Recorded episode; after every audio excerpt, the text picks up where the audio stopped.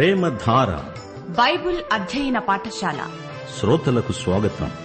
తెలుగు ప్రజలకు పరలోక వరంగా దేవుడు ప్రసాదించిన అపూర్వ కానుక ప్రేమధార. సమస్యలతో సతమతమవుతున్న వారికి సమాధానం. అశాంతితో అలమటిస్తోన్న వారికి ప్రశాంతి. ఆలకించండి. ప్రేమధార.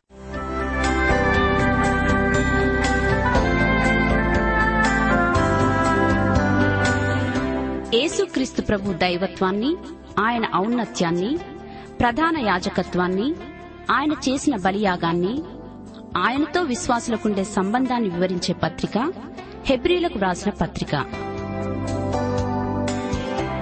వినండి అపోస్తలుడైన పౌలు హెబ్రీలకు రాసిన పత్రిక వర్తమానాలు.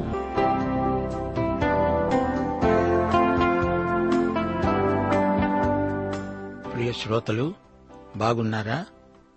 మీరు చేస్తున్న ప్రతి పనిలో ప్రభువు మహిమ పొందుతున్నాడా? మీరు మాట్లాడే ప్రతి మాట దేవోక్తిలాగా ధ్వనిస్తోందా? నీలో ఉండి నిన్ను నడిపించేవాడు యేసుక్రీస్తు. నీవు ఆయన వశంలో ఉంటే ఆయన చెప్పినట్లే చేస్తావు మాట్లాడించినట్లే మాట్లాడతావు. క్రీస్తునందు మనకు దేవుడు కనిపించాడు.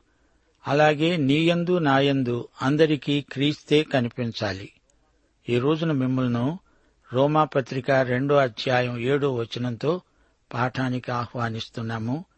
సత్క్రియను ఓపికగా చేస్తూ మహిమను ఘనతను అక్షయతను వెదికే వారికి దేవుడు నిత్య జీవమిస్తాడు. రండి ప్రార్థన చేసుకుందాము. కృపాసత్య సంపూర్ణుడా మా పరమతండ్రి నీకు స్థుతులు స్తోత్రములు. నీ ప్రియకుమారుడైన క్రీస్తునందు ఆత్మ సంబంధమైన ప్రతి ఆశీర్వాదము మాకు అనుగ్రహించావు కృపాసత్య సంపూర్ణుడవైన నిన్ను ఆత్మతో సత్యముతో ఆరాధిస్తున్నాము. మా శ్రోతలను కుటుంబ సమేతముగా నీ కృపాసనము నొద్దకు తెస్తున్నాము. వారి భౌతిక ఆధ్యాత్మిక అక్కరలన్నిటినీ మీ సమృద్ధిలో నుండి అనుగ్రహించండి. మా దేశమును స్వస్థపరచండి. దేశ ప్రజలను ప్రభుత్వమును దీవించండి. ప్రజలలో నైతిక ఆధ్యాత్మిక విలువలు అమలుపరచబడినట్లు భయభక్తులు కలిగి పరోపకార బుద్ధితో బ్రతుకున్నట్లు మీ కృపలు అందరిపై వర్షించమని ప్రార్థిస్తున్నాము. మా దేశమందలి క్రైస్తవ సంఘమును సంస్థలను దీవించండి. సైతానీయ దుష్టశక్తులను లయపరచండి. రోగులను బలహీనులను ముట్టి వారికి ఆయురారోగ్యములు ప్రసాదించండి. యువతను ప్రత్యేకంగా దీవించండి. రక్షించబడిన యువతీ యువకులను ఆత్మల సంపాదనలో వాడుకోవలసిందని దేశ విదేశాలలో అనేక పద్ధతులలో సువార్త ప్రకటించబడుతూ ఉండగా సత్ఫలితాలు మాకు అనుగ్రహించమని వేడుకుంటున్నాము. గర్భిణీ స్త్రీలను బాలింతలను నూతన దంపతులను ఆశీర్వదించండి. క్రైస్తవులలో వ్యక్తిగత ఉజ్జీవము రావాలని ఎంతగానో ప్రార్థిస్తున్నాము. నేటి వాక్య అధ్యయనమందు మాకు మరిన్ని ఆశీర్వాదాలు అనుగ్రహించి మహిమ పొందుమని యేసుక్రీస్తు వారి శక్తిభరిత నామమున ప్రార్థించి వేడుకుంటున్నాము తండ్రి. ఆమెన్. సోదరీ సోదరులారా ఈ రోజున మన వాక్యపాఠం హెబ్రి పత్రిక పదో అధ్యాయం ఒకటి నుండి పదో వచనం వరకు శ్రద్ధగా వినండి. యేసుక్రీస్తు యొక్క నిత్య యాజకత్వం అనే అంశమే ఈ అధ్యాయంలో కొనసాగుతుంది. మొదటి వచనం ధర్మశాస్త్రము రాబోతున్న మేలుల ఛాయగలదే కాని ఆ వస్తువుల నిజస్వరూపము గలది కాదు. గనుక ఆ యాజకులు ఏటేటా ఎడతెగకుండా అర్పించే ఒకటే విధమైన బలులు వాటిని తెచ్చే వారికి ఎన్నడూ సంపూర్ణ సిద్ధి కలుగజేయనేరవు. రాబోయే సద్విషయాలకు ధర్మశాస్త్రము నీడ వంటిది. ఈ మేళ్ళన్నిటినీ ఇచ్చేవాడు మన ప్రధాన యాజకుడైన యేసుక్రీస్తే. క్రీస్తు రాబోతున్న మేలుల విషయమై ప్రధాన యాజకుడు. రాబోయే యుగ సంబంధమైన శక్తుల ప్రభావం ఇక్కడ చెప్పబడుతోంది. యేసుక్రీస్తును బట్టి మనము ఇప్పుడే రాబోయే యుగానికి చెందిన వారమని పరిగణించబడుతున్నాము. వాటిని ఇప్పుడే ఇక్కడే రుచి చూచిన వారం. ఇక్కడి యాజకులు పరలోక సంబంధమైన వస్తువుల ఛాయారూపకమైన గుడారమందు సేవ చేస్తారు. ఛాయ ఇప్పటిది నిజస్వరూపం భవిష్యత్తులో బయలుపరచబడుతుంది. కొలసీ పత్రిక మూడో అధ్యాయం పదో వచనంలో పౌలు ఇదే మాట అన్నాడు. జ్ఞానము కలుగు నిమిత్తము దానిని సృష్టించిన వాని పోలిక చొప్పున నూతనపరచబడుతున్న నవీన స్వభావమును ధరించుకొని ఉన్నాము. రోమాపత్రిక ఎనిమిదో అధ్యాయం ఇరవై తొమ్మిదో వచనం. తన కుమారుడు అనేక మంది కుమారులలో జ్యేష్ఠుడగునట్లు దేవుడు ఎవరిని ముందే ఎరుగునో వారు తన కుమారునితో సారూప్యము గలవారవ్వాలని వారిని ముందుగా నిర్ణయించాడు. కొలసి పత్రిక రెండో అధ్యాయం పదిహేడో వచనం ఇవి రాబోయే వాటి ఛాయే కాని నిజస్వరూపము క్రీస్తులో ఉన్నది. బలులు తెచ్చి అర్పించే వారికి సంపూర్ణ సిద్ధి కలగదు. నిజస్వరూపము లభించే వరకు సంపూర్ణత ప్రాప్తించదు. పాపక్షమాపణ పశ్చాత్తాపము మొదలైన అనుభవాలలో సంపూర్ణత సిద్ధించదు.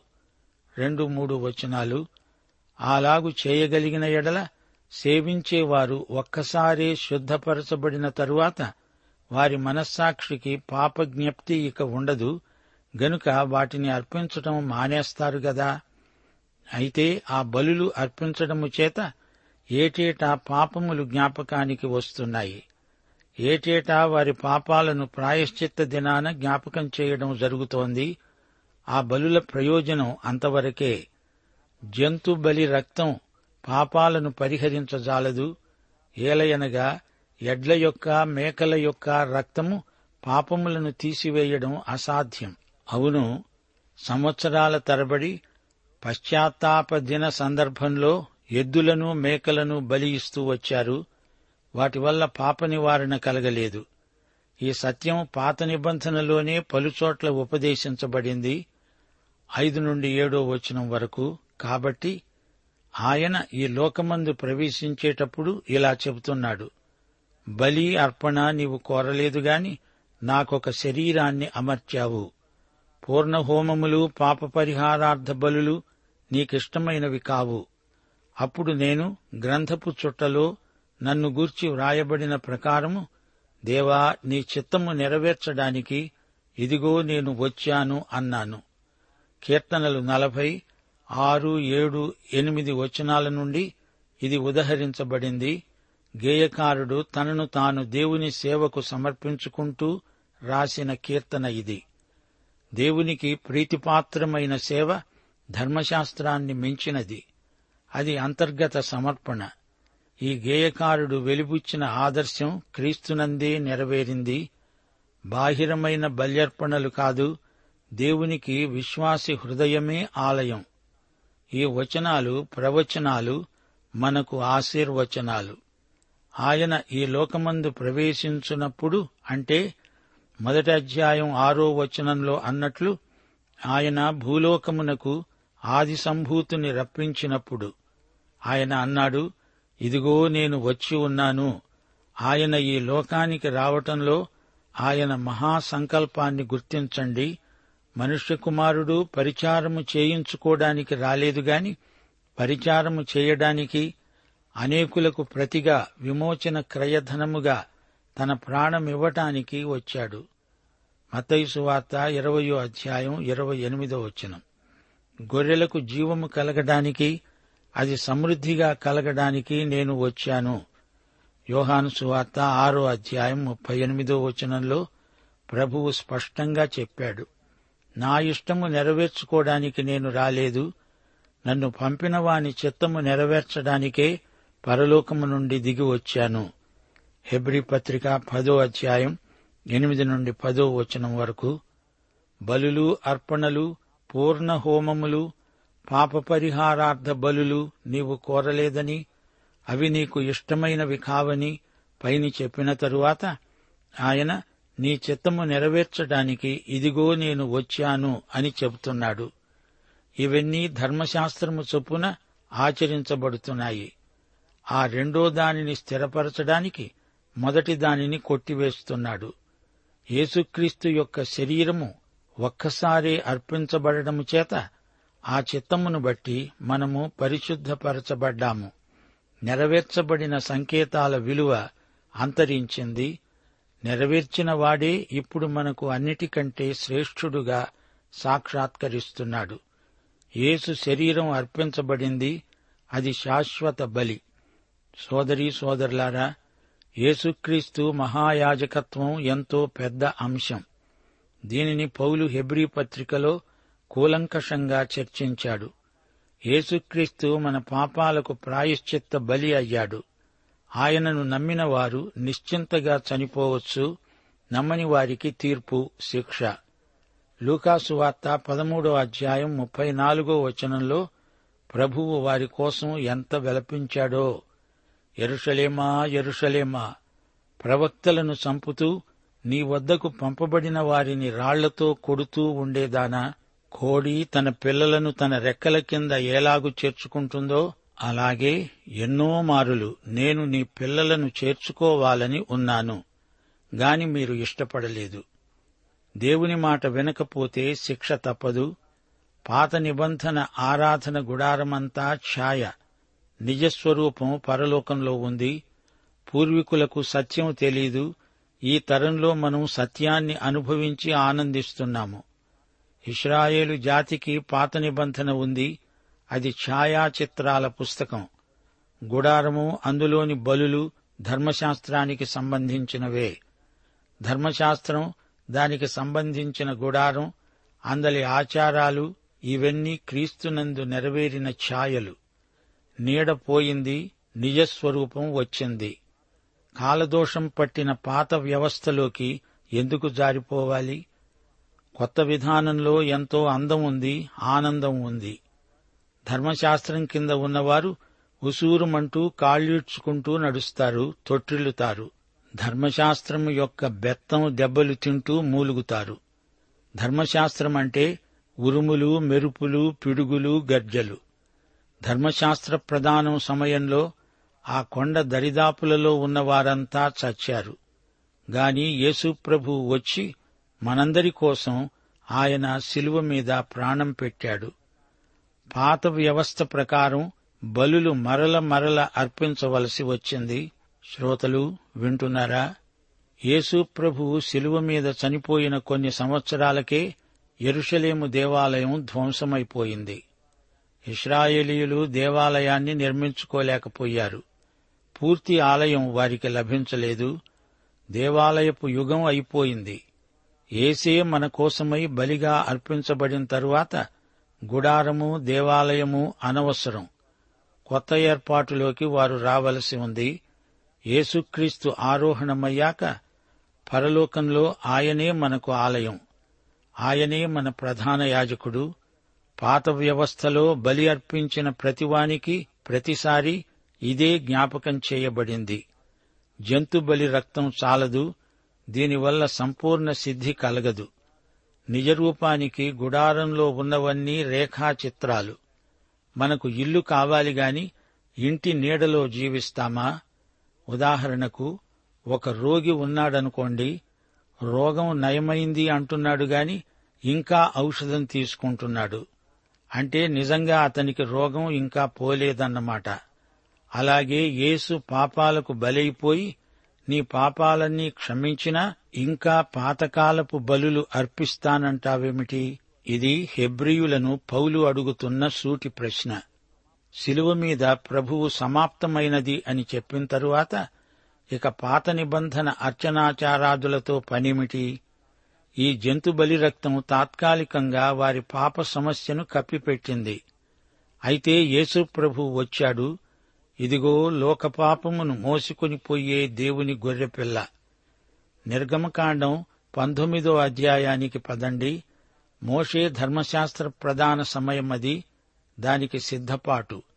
ఇరవయో అధ్యాయంలో దశాజ్ఞలు ఇవ్వబడ్డాయి. ఆ పిమ్మట ధర్మశాస్త్రాన్ని అనుసరించి గుడారంలో బల్యర్పణ విధానాన్ని దేవుడు వారికి అప్పగించాడు. బలిపీఠంతో పాటు ధర్మశాస్త్రముంది. ఇరవై ఒకటో అధ్యాయంలో ఏం జరిగింది? ఒకటి నుండి ఆరో వచనం వరకు నీవు హెబ్రియుడైన దాసుణ్ణి కొంటే వాడు ఆరు సంవత్సరాలు దాసుడై ఉండి ఏడో సంవత్సరాన ఏమీ ఇయ్యకుండానే నిన్ను విడిచి స్వతంత్రుడవుతాడు. వాడు ఒంటిగా వచ్చిన ఎడల ఒంటిగానే వెళ్ళవచ్చు వానికి భార్య ఉండిన ఎడల వాని భార్య వానితో కూడా వెళ్ళవచ్చు వాని యజమానుడు వానికి భార్యనిచ్చిన తరువాత ఆమె వాని వలన కుమారులనైనా కుమార్తెలనైనా కన్నయడల ఆ భార్య ఆమె పిల్లలు ఆమె యజమానుని సొత్తు అవుతారు. గాని వాడు ఒంటిగానే పోవాలి. అయితే ఆ దాసుడు నేను నా యజమానిని నా భార్యను నా పిల్లలను ప్రేమిస్తున్నాను నేను వారిని విడిచి స్వతంత్రుడనై పోనొల్లను అని నిజముగా చెప్పిన ఎడల వాని యజమానుడు దేవుని యొద్దకు వాణ్ణి తీసుకురావాలి. వాని యజమానుడు తలుపునొద్దనైనా ద్వారబంధమునొద్దనైనా వాణ్ణి తోడుకొనిపోయి వాని చెవిని కదురుతో గుచ్చాలి. తరువాత వాడు నిరంతరము వానికి దాసుడై ఉంటాడు. శ్రోతలు ఈ వివరాలు మీకు వింతగా ధ్వనిస్తున్నాయి కదూ? ఆ రోజుల్లో ఎవనికైనా చెవి తమ్మలో రంధ్రం ఉంది అంటే అది ఎలాంటి సాక్ష్యం? అతనికి భార్య ఉందని పిల్లలున్నారని ఆమె కోసం అతడు యావజ్జీవ బానిసగా ఉండిపోయాడని అర్థం. నాకొక శరీరమును అమర్చావు అన్నప్పుడు నాకొక చెవిని ఇచ్చావు అని పాఠాంతరం. చెవిని కదురుతో ద్వారబంధానికేసి గొచ్చడం అర్థవంతమైన వాక్చిత్రం. శ్రోతలు వింటున్నారా? యేసు ప్రభు ఈ లోకానికి వచ్చాడు పుట్టాడు ముప్పై సంవత్సరాలు పెరిగాడు తన ముప్పయో ఏట సేవ ఆరంభించాడు. సేవాకాలం ముగింపునకు వస్తూ ఉండగా నాలో పాపమున్నదని ఎవడు స్థాపిస్తాడో రమ్మనండి అంటూ సవాలు చేశాడు. ఆయన పవిత్రుడు సాత్వికుడు నిష్కళంకుడు పాపులలో చేరక ప్రత్యేకముగా ఉన్నవాడు. ఆయన శిలువ మీద చనిపోకుండా పరలోకానికి ఆ పళాన వెళ్ళిపోయి ఉంటే ఏమయ్యేది? లోకము పాపంలో నశించిపోయేది. ఆయన మనలనెంతో ప్రేమించినవాడై మనకోసమై మన కోసమై తనను తాను ఇచ్చివేసుకున్నాడు చెవిని కదురుతో గుచ్చటం కాదు తన శరీరాన్ని సిలువకు అప్పగించుకున్నాడు. యేసుక్రీస్తు యొక్క శరీరము ఒక్కసారే అర్పించబడడం చేత ఆ చిత్తమును బట్టి మనము పరిశుద్ధపరచబడి ఉన్నాము. ఈ రోజున యేసు శరీరము ఆయన సంఘమే. ఈ సంఘము ఆయన పెండ్లి కుమార్తె.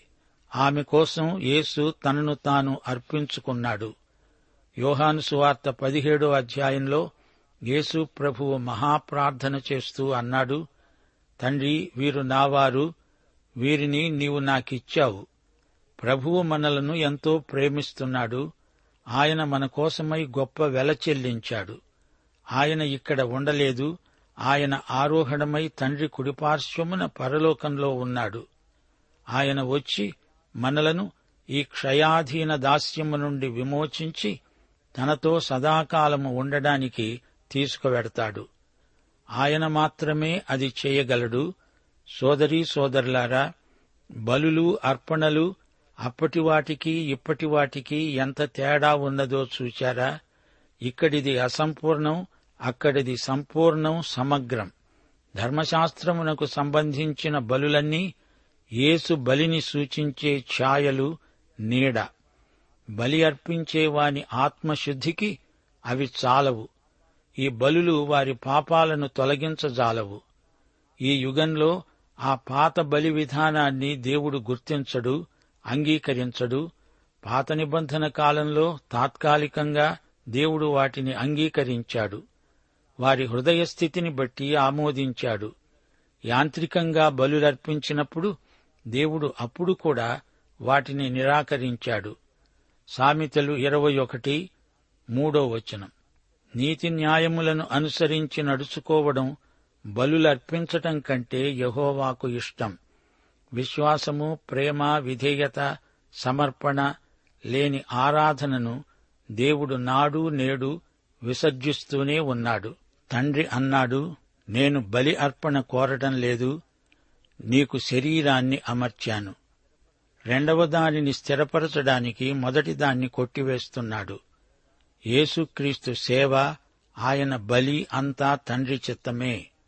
నశించిన లోకానికి దేవుడిచ్చిన వరమే యేసుక్రీస్తు. దేవుని కృపాసనము నుండి పరలోకాశీర్వాదాలు సంతత ధారగా ప్రవహిస్తాయి. ఈ కొత్త బలి సంపూర్ణ విధేయతను కోరింది కుమారుడు ఈ విమోచన క్రియ చేయటంలో శిలువ మరణము పొందునంతగా తండ్రికి విధేయుడయ్యాడు. ఆయన అన్నాడు దేవా నీ చిత్తము నెరవేర్చడానికి నేను వచ్చాను. నా తండ్రి చిత్తము నెరవేర్చడము ఆయన పని తుదముట్టించడము నాకు ఆహారం. యేసు బలియాగం స్వచ్ఛందమైనది. నీవు నాకొక శరీరాన్ని అమర్చావు తండ్రి. నా శరీరాన్ని ఒక్కసారే నిత్య యజ్ఞముగా సమర్పిస్తున్నాను అన్నాడు యేసు ప్రభు. అది దేవుని చిత్తం. అదే మన పరిశుద్ధత. యేసు వేదన మరణం శిలువ ఇవే మన రక్షణకు ఆధారమైనవి. యేసు బలియందలి సంపూర్ణ సిద్ధి ఆయన పరమ విధేయతలో కానవస్తుంది. మనం పరిశుద్ధపరచబడుతున్నామంటే దేవుడు క్రీస్తు మరణాన్ని బట్టి మనలను నీతిమంతులనుగా అంగీకరించాడు. పరిశుద్ధపరిచాడు. యేసు నీతిమత్వాన్ని మనం అంగీకరించి పరిశుద్ధపరచబడుతున్నాము. పాపక్షమాపణ దేవుని అంగీకారం పరిశుద్ధీకరణ సంపూర్ణ సిద్ధి ఇదంతా యేసుక్రీస్తును బట్టే. దేవునికి స్తోత్రం. ముగింపులో హెబ్రీ పత్రిక పదో అధ్యాయం మొదటి వచనం మరోసారి మా శ్రోతలకు జ్ఞాపకం చేయగోరుతాము. ఆ బలులు అర్పించడము చేత ఏటేటా పాపాలు జ్ఞాపకానికి వస్తున్నవి. మానవునికి మరిచిపోయే స్వభావముంది. మానవ జీవితమంతా ఓ పెద్ద పాపం. ప్రతిరోజు మనసా వాచా చేసే పాపాలను మనిషి సులభంగా మర్చిపోతాడు. అజ్ఞానం చేత చేసిన పాపం పాపమే. అందుకే మనిషికి అతని పాపాలను జ్ఞాపకం చెయ్యాలి గతకాలం పాపాలు భవిష్యత్తు పాపాలు రెండిటి మధ్య నీ వర్తమానకాలిక పాపాలు. పాత నిబంధన కాలంలో సంవత్సరానికొకసారి బలులు ప్రజలకు వారి పాపాలను జ్ఞాపకం చేశాయి. ఇప్పుడు ప్రతి నిమిషము నీ మనస్సాక్షి నీకు జ్ఞాపకం చేసేది ఇదే. రోగాలు నొప్పులు పరిస్థితులు దైవ సేవకుల హెచ్చరికలు ఇవన్నీ జ్ఞాపకకర్తలే. ప్రభువు బల్ల దేవుని బిడ్డలకు గొప్ప జ్ఞాపకకర్త. దేవునికి స్తోత్రం. ప్రియ శ్రోతలారా ఆలోచించండి. దేవుడు ప్రతి విశ్వాసిని క్రీస్తునందు పరిపూర్ణునిగా చేయగోరుతున్నాడు. మనం యేసుకు జతపని వారము. ఆయన ఏమై ఉన్నాడో ఆ స్థితికి మనము ఎదుగుతాము. ధర్మశాస్త్రం మంచిదే. అది మానవుని పాపాన్ని అతనికి జ్ఞాపకం చేసింది. దాని ద్వారా మానవుడు పాపములను పరిహరించగల యేసుక్రీస్తు వద్దకు రాగలిగాడు. నూట పంతొమ్మిదో కీర్తన అంతా అధ్యయనం చేయండి. దేవుని వాక్యం మానవుని పాపాన్ని అద్దం పట్టినట్లు తేటగా చూపుతుంది. ధర్మశాస్త్రం రాబోయే మేలులకు ఛాయలాంటిది. పాఠం సమాప్తం. ప్రభు అయిన యేసుక్రీస్తు వారి కృప యహోవా దేవుని ప్రేమ పరిశుద్ధాత్మ సహవాసము మనకు సదాకాలము తోడై ఉండునుగాక. ఆమెన్.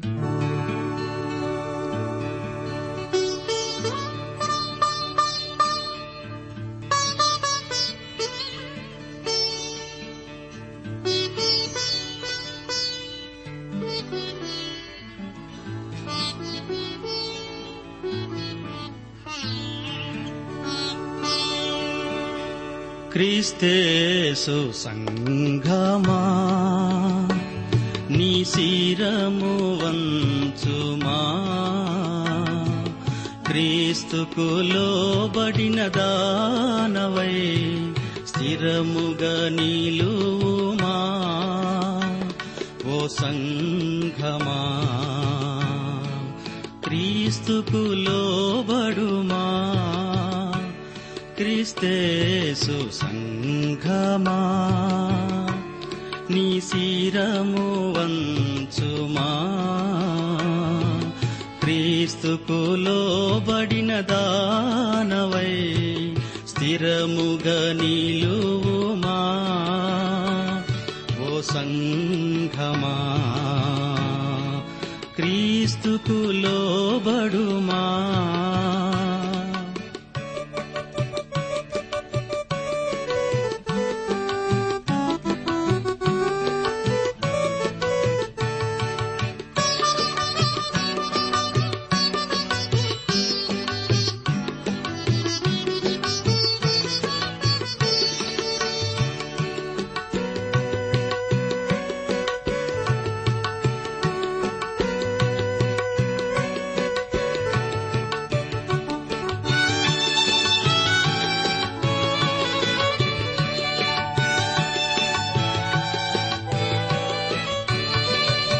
క్రీస్తే నిశిరసయుండగా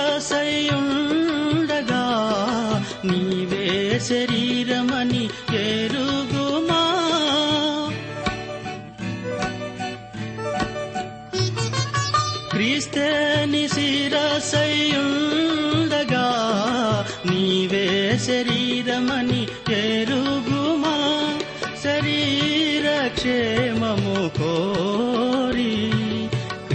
ప్రేమలో ఎదుగుమా? ఓ సంఘమా? క్రీస్తుకు లోబడుమా?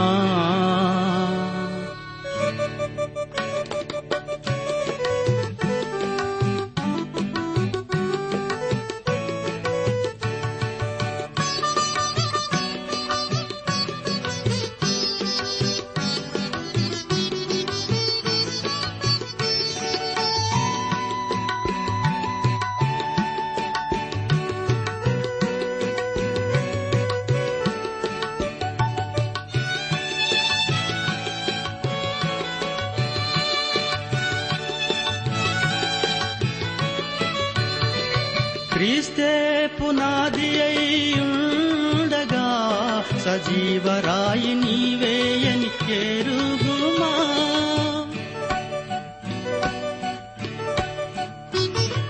క్రీస్తే పునాది అయ్యుండగా సజీవరాయి నీవేయని ఎరుగుమా ఆయనలో చక్కగా మర్చబడి ఆలయముగా అలరారుమా? ఓ సంఘమా. క్రీస్తుకు లోబడుమా.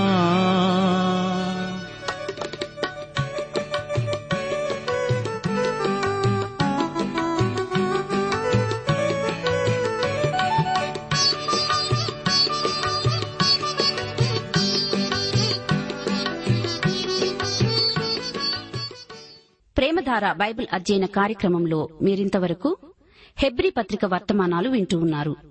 ఈ పత్రిక వర్తమానాలు మీ అనుదిన ఆత్మీయ జీవితాన్ని మరింత శక్తితో ధైర్యంతో సహనంతో కొనసాగించడానికి సహాయపడగలవని భావిస్తున్నాం. ప్రస్తుతం మీరు వింటున్న హెబ్రి పత్రిక ధ్యానాలపై ఎవరు గొప్ప అనే పుస్తకాన్ని సిద్దం చేస్తున్నాం. ఎవరు గొప్ప అనే ఈ చిన్న పుస్తకం ఈ సృష్టిలో అన్నిటికంటే సృష్టికర్త అయిన ప్రభు ఎలా గొప్పవాడో విషదపరిచి తద్వారా మీలో గొప్ప విశ్వాసాన్ని కలిగించడానికి ఎంతో సహాయపడగలదు. ఎవరు గొప్ప అనే ఇచ్చిన పుస్తకాన్ని ఉచితంగా పొందగోరేవారు? ఈ రోజే మాకు వ్రాసి లేదా ఫోన్ చేసి మీ పేరు నమోదు చేయించుకోవచ్చు. మా address Premadhara Transworld radio India తపాలా సంచి నాలుగు సికింద్రాబాద్ ఐదు సున్నా సున్నా సున్నా ఒకటి ఏడు. మా ఫోన్ నంబర్ తొమ్మిది మూడు తొమ్మిది తొమ్మిది తొమ్మిది ఐదు రెండు ఐదు ఏడు సున్నా. మరొక నంబర్ తొమ్మిది మూడు తొమ్మిది తొమ్మిది తొమ్మిది ఐదు రెండు ఐదు ఎనిమిది సున్నా. మా email ID Telugu TTB at radio eight eight two dot com.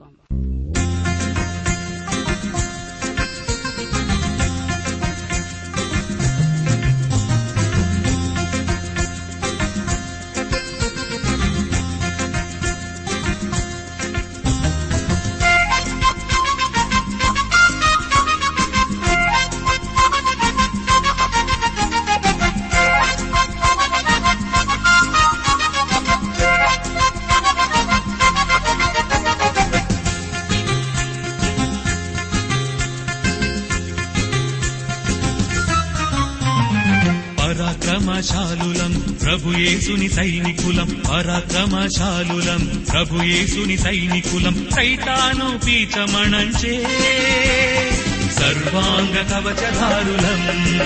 మేము సర్వాంగ కవచధారులం. సైతాను పీచమణంచే సర్వాంగ కవచధారులం. మేము సర్వాంగ కవచ